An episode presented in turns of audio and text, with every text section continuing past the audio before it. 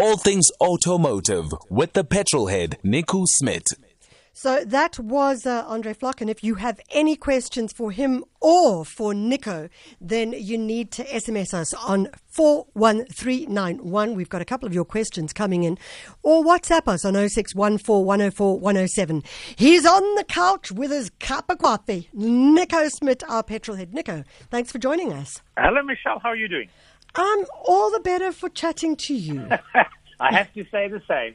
Uh, it's a beautiful how was way your to start a Saturday. How was your Easter braai last weekend? Oh, it was awesome. We really had a lot of fun and um, ate too much and uh, uh, had a yeah, it was a really good week weekend.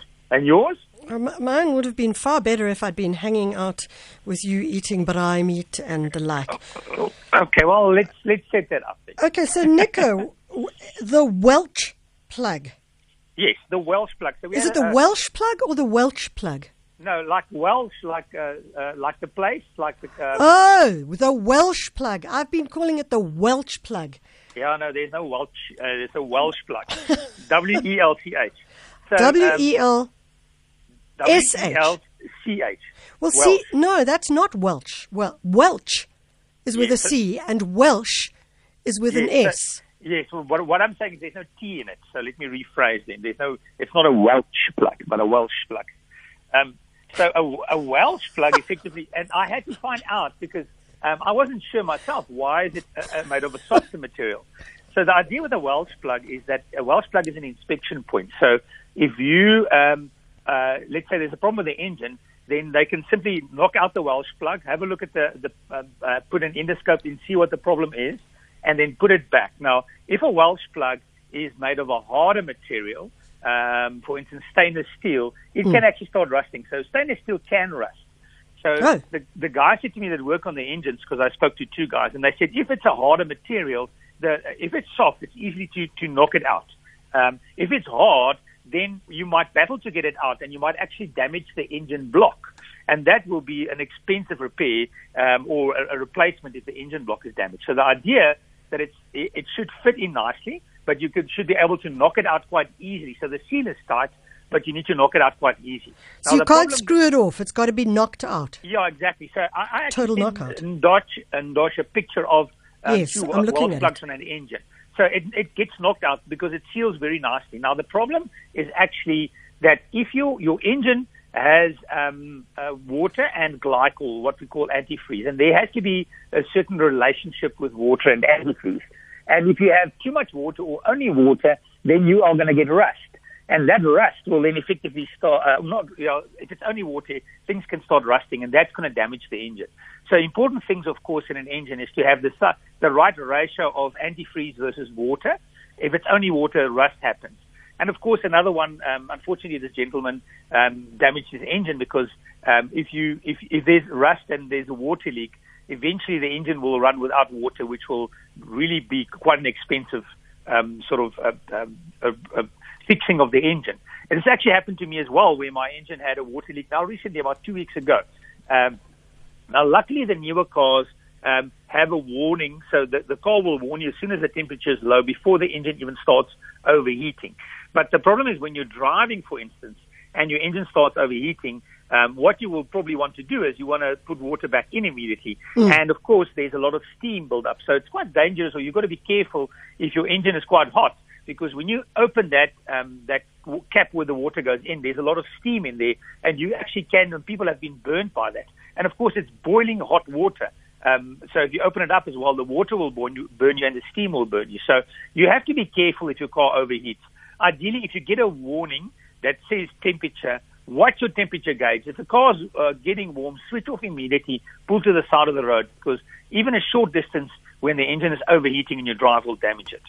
Okay, so so when I, I'm looking at this picture, and and, and Ndosh will actually tweet it out there because it's. It's, it looks like the an engine that's never ever been used with these perfect Yeah, these, circular. those, those are trained. Those are so. Those are, are actually. Um, I went to a place where they where they sort of work on engines and teach people on engines and, and take them apart. And, and, and so those aren't engines actually that are really. They were never in a car. They they're more Oh. designed for people to work with. That's why the Welsh block looks so beautiful and shiny and new. um, because, of course, it's not a working engine. In a working engine, it's going to be very difficult for you to get to, to, to take a nice picture because there's other parts that's to it and it's fitted to the car. So it's actually not easy to see a Welsh plug on, on your normal car. That's why I had to go that route and actually go out to a place where I can look at the engine and just take a nice picture and say, this is what a Welsh plug looks like. But it's not for, for most, it's not for the normal man in the street. It's more for the guys that are working on your car, as I said, to, to inspect it. And they simply, the guy said to me, it's easy. We knock it on the side, we pop it out, we can have a look with an endoscope in the engine, and we can just put a seal back. That's why. Okay, so it's not for me to open my bonnet and say, oh, where's the There's- Welsh plug? I'm eh, going to You're to. not going to get to that. You're not No. going to see one. No. Well, you never know, hey? yes, you're right. If it's an older car that sort of the engine sits there lost in the engine bay and there's a lot of space on the left and right, it might be possible. The newer cars with lots more electronics and plastic covers and things, less likely. Okay, so that's the Welsh plug. How do you say it? Welsh. We- Welsh, Welsh. W E L C H. Um, I'm in disagreement. I would think that without um, the S, that if you're going to have the S, it's Welsh, but that without the S, it becomes Welsh, even without The ch- the okay. T. But there, there we go. That's just me. Okay, so that's very, very interesting. I didn't know about that. Nico, can I ask you a question? Yes, you- uh, it depends, but yes, if it's a car question. It is a car question, yeah. Nothing Okay. personal, I promise. Okay, good. Colin wants to know why don't they put exhaust brakes on our big bakkies and SUVs like trucks have? It would help going down steep hills and keep the discs cool.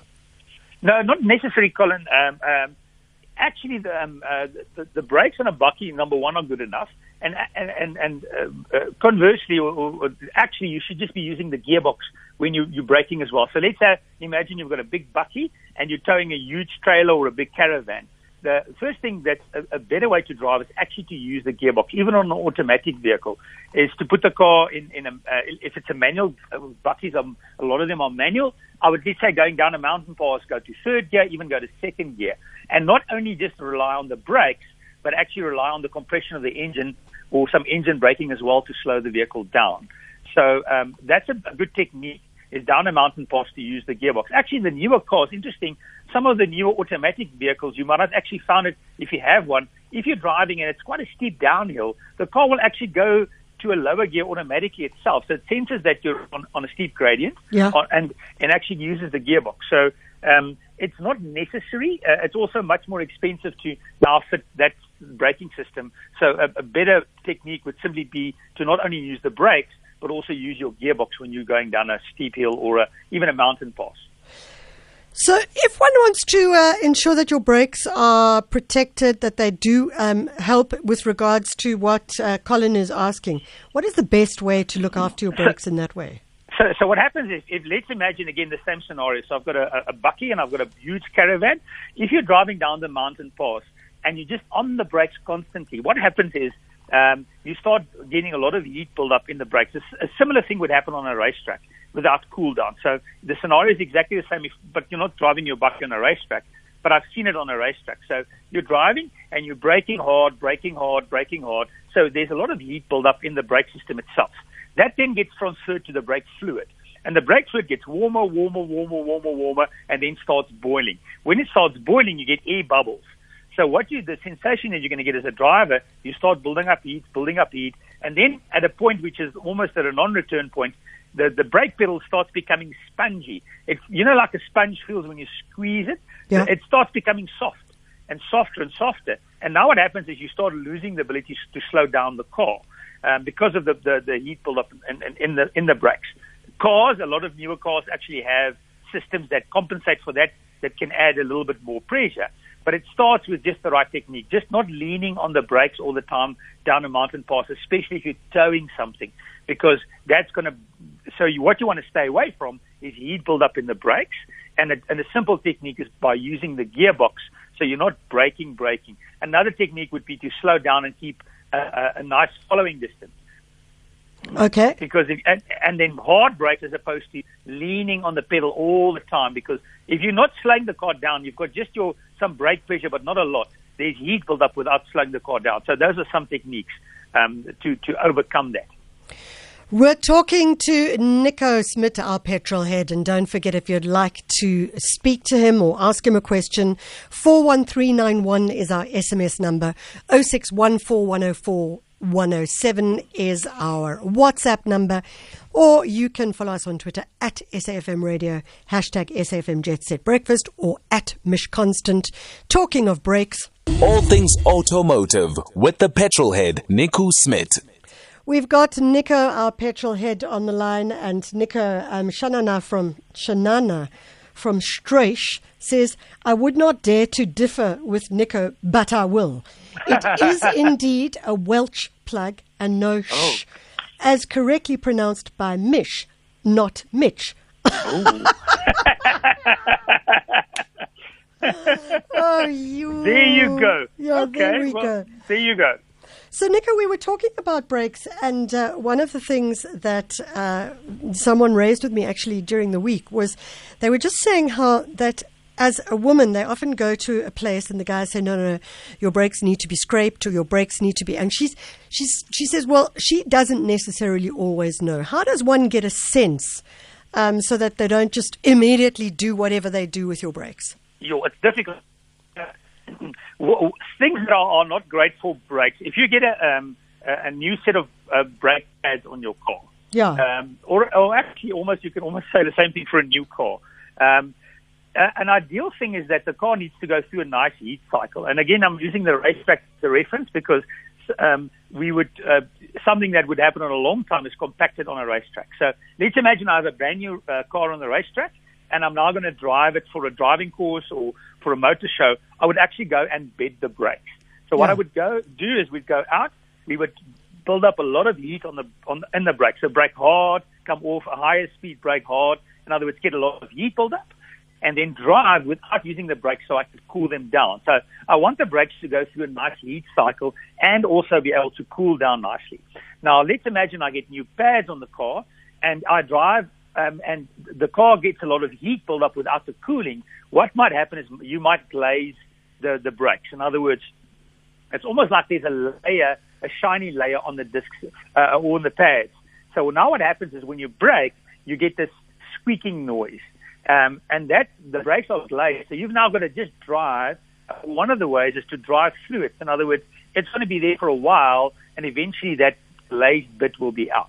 So if you're getting a car with with new brakes or new new pads, it's not a bad idea to go on the highway, drive, um, brake, uh, get a little bit of heat into the brakes, um, and then just drive so that they can cool down. So they can go through a nice heat cycle and a cooling cycle. Now, uh, newer cars and most cars nowadays on the pad itself will have a little sensor. So the pa- the meat we talk about the meat in the meat in the pad, it becomes less and less and less, and at a point the sensor should warn you. Um, so when they're looking at your brakes at a service, they'll look and say, listen, your next service is in 15,000 and there's so much left of your brake pads. And they'll calculate and say, you probably might not make it. So sometimes they would say, let's replace it, um, although you could probably drive for another 5,000 Ks. But maybe they're worried that you're going to drive for 10,000 Ks. And if you don't replace the pads, you damage the discs. Hmm. So the pads are, are, are not expensive to replace. The discs, when the pads are done, you then damage the discs. And the discs are expensive to replace. And what they can do, if you've, let's say, scratched that disc, they can skim the disc. So in other words, they put it on a machine and you've made some scratches in the disc and then they take that layer away to make it smooth again so that you have effective brakes again. So you want to, don't want to get to the point where you damage the discs because the discs have to be either replaced or skimmed, which is a pain and which will cost you money. So that's why at a service, they, you can ask them, listen, okay, how much do I have another 2,000 or 5,000 Ks left before this needs to be replaced? And then if you can make a mental note, because you can always say, listen, it's okay. Okay, I'm, I'm going to watch my car for 2,000 Ks and then bring it in. So that's really the point where if you drive for 10,000, you might damage the disc, which is costly. And sometimes it's just easier to say, you know what, I don't want to come back, so let's just replace it, even though there's a little bit of meat left in my pads. But if you don't know what's going on, it's quite difficult to, you know, um, say, okay, because you wouldn't know how much pad is left.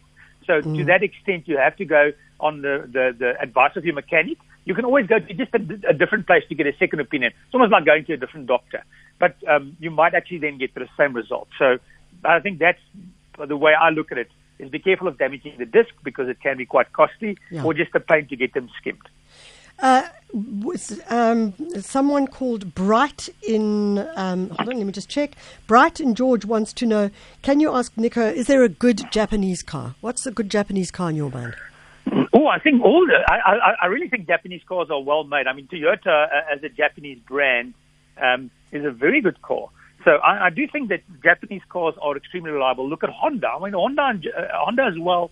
They, the, the Japanese are very good at building reliable cars, in my opinion. They they they not necessarily um, go to technology like uh, you know would always have the latest turbos on their cars, but what they build quite well is reliable cars. And Japanese are very innovative in their cars as well. Honda has been the, and a, a very innovative company. So two simple brands, Honda and, and Toyota, um, I think they build really good engines, and I have a lot of respect for the engineering that Japanese companies do. Fantastic. We've got a voice message for you. Morning, Michelle. S C H O O L is school. S C H U L E is shul. So Welch and Welsh. Work it out. So you know what? I'm gonna I'm, Okay, I'm so- gonna so stand wait, I'm gonna stand on your side on this. I'm Oh, gonna, really? I'm shifting my view because I've been thinking about it. So C H E E T A cheetah. C H I V A L R O U S chivalrous. Wow, So thank you very much. okay, well well, there's another Welsh. one. Um, Phuket, um, right? Yeah. Phuket is a place. Now, PH in English is an F, but we still pronounce it Phuket. So, Yeah, but that's um that's because the Phuket is written in a in a different language, surely. oh, I see. Okay, but just be careful then with PH. So, sh- charm is ch, Yes. cheetah is ch, but chivalrous is sh. So maybe it is Welsh and not Welch. Someone's asking, is it true that the Corolla, is it true that the Corolla brand is coming to an end? Is that true? No, not as far as I know. I mean, Corolla is is is uh, they've been going, I think, 50 years or something, or maybe even more. I don't know that the Corolla brand. I mean, it's such a strong brand. When you say Corolla, you know, sometimes you have to say a manufacturer. Um, in this case, when you say Corolla, you're already thinking of a car, uh, and you're thinking of the brand Toyota. So I don't, I haven't seen. I could be wrong, but I haven't seen that Corolla's coming to an end. So I don't think so. If if I see something in the week or I pick it up next week, I'll tell you. But Yeah. um, it's such a strong brand. I mean, people have lived with Corollas. They have memories with the brand Corolla Yeah. going away or owning the first Corolla. Yeah. So uh, it, the, the brand is so strong. I can't see Toyota stopping that brand. Not at all. Of course, the focus is moving away in cars um, to um, SUVs worldwide. So more and more people are buying SUVs, um, even though they need, don't necessarily need them. They like the feeling. But that brand so strong, I don't see that happening. So there's another question. Toyotas are on the rise here. Morning, I'm driving a Toyota Yaris Zen 2011 model. Yes. Um, its clutch is very hard. I even changed and put a new one in from the Toyota, and there's a slight change. But is there something that can be done, and what would that be?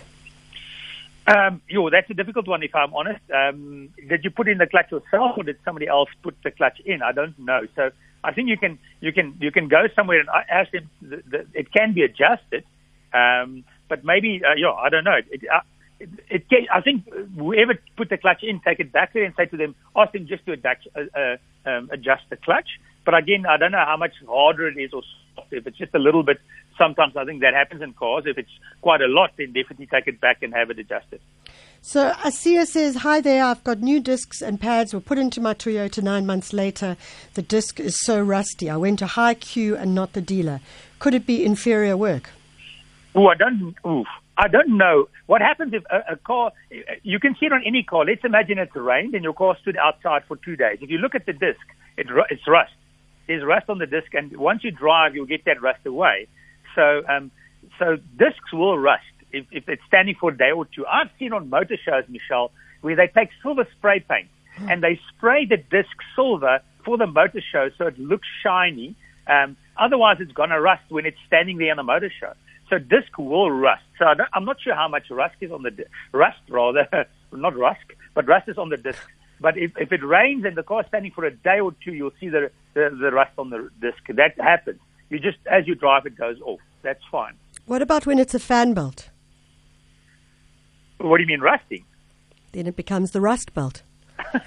Bye, Nico. Nine o'clock, time for the news. Good morning.